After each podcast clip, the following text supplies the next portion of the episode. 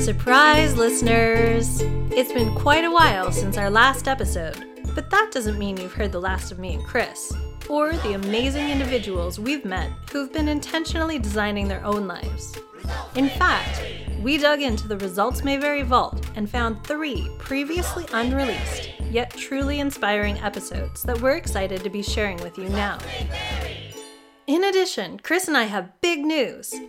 We'd already been planning to launch a comeback even before COVID hit, and now seems like a particularly useful time for us to follow through. Because a quarantine can't kill our creativity. In fact, now that our well worn habits and daily and even institutional structures have been thrown out the window, this transition period is an unprecedented opportunity for all of us to imagine new futures for ourselves, our communities, and the world. And you know what? Launching a brand new season of Results May Vary isn't even the biggest news.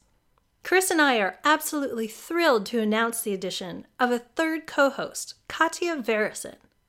Katia provides transformational coaching for inspired leaders at companies like Airbnb, Facebook, Refinery29, Mystery Science, and the New York Times.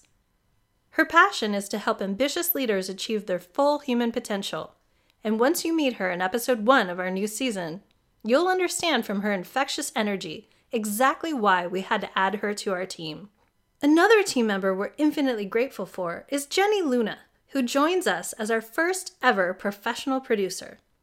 Jenny has made auditory magic happen on podcasts for Mother Jones and Stanford University Graduate School of Business, and we're excited to have her do the same for us. So stay tuned. We'll be launching our three Vault episodes soon, and we'll follow up with our new season in short order after that. Now, without further ado, feel free to dig into the treasures we discovered in our vault. And then we'll talk to you soon in our new season, starting off with our interview introducing you to Katia.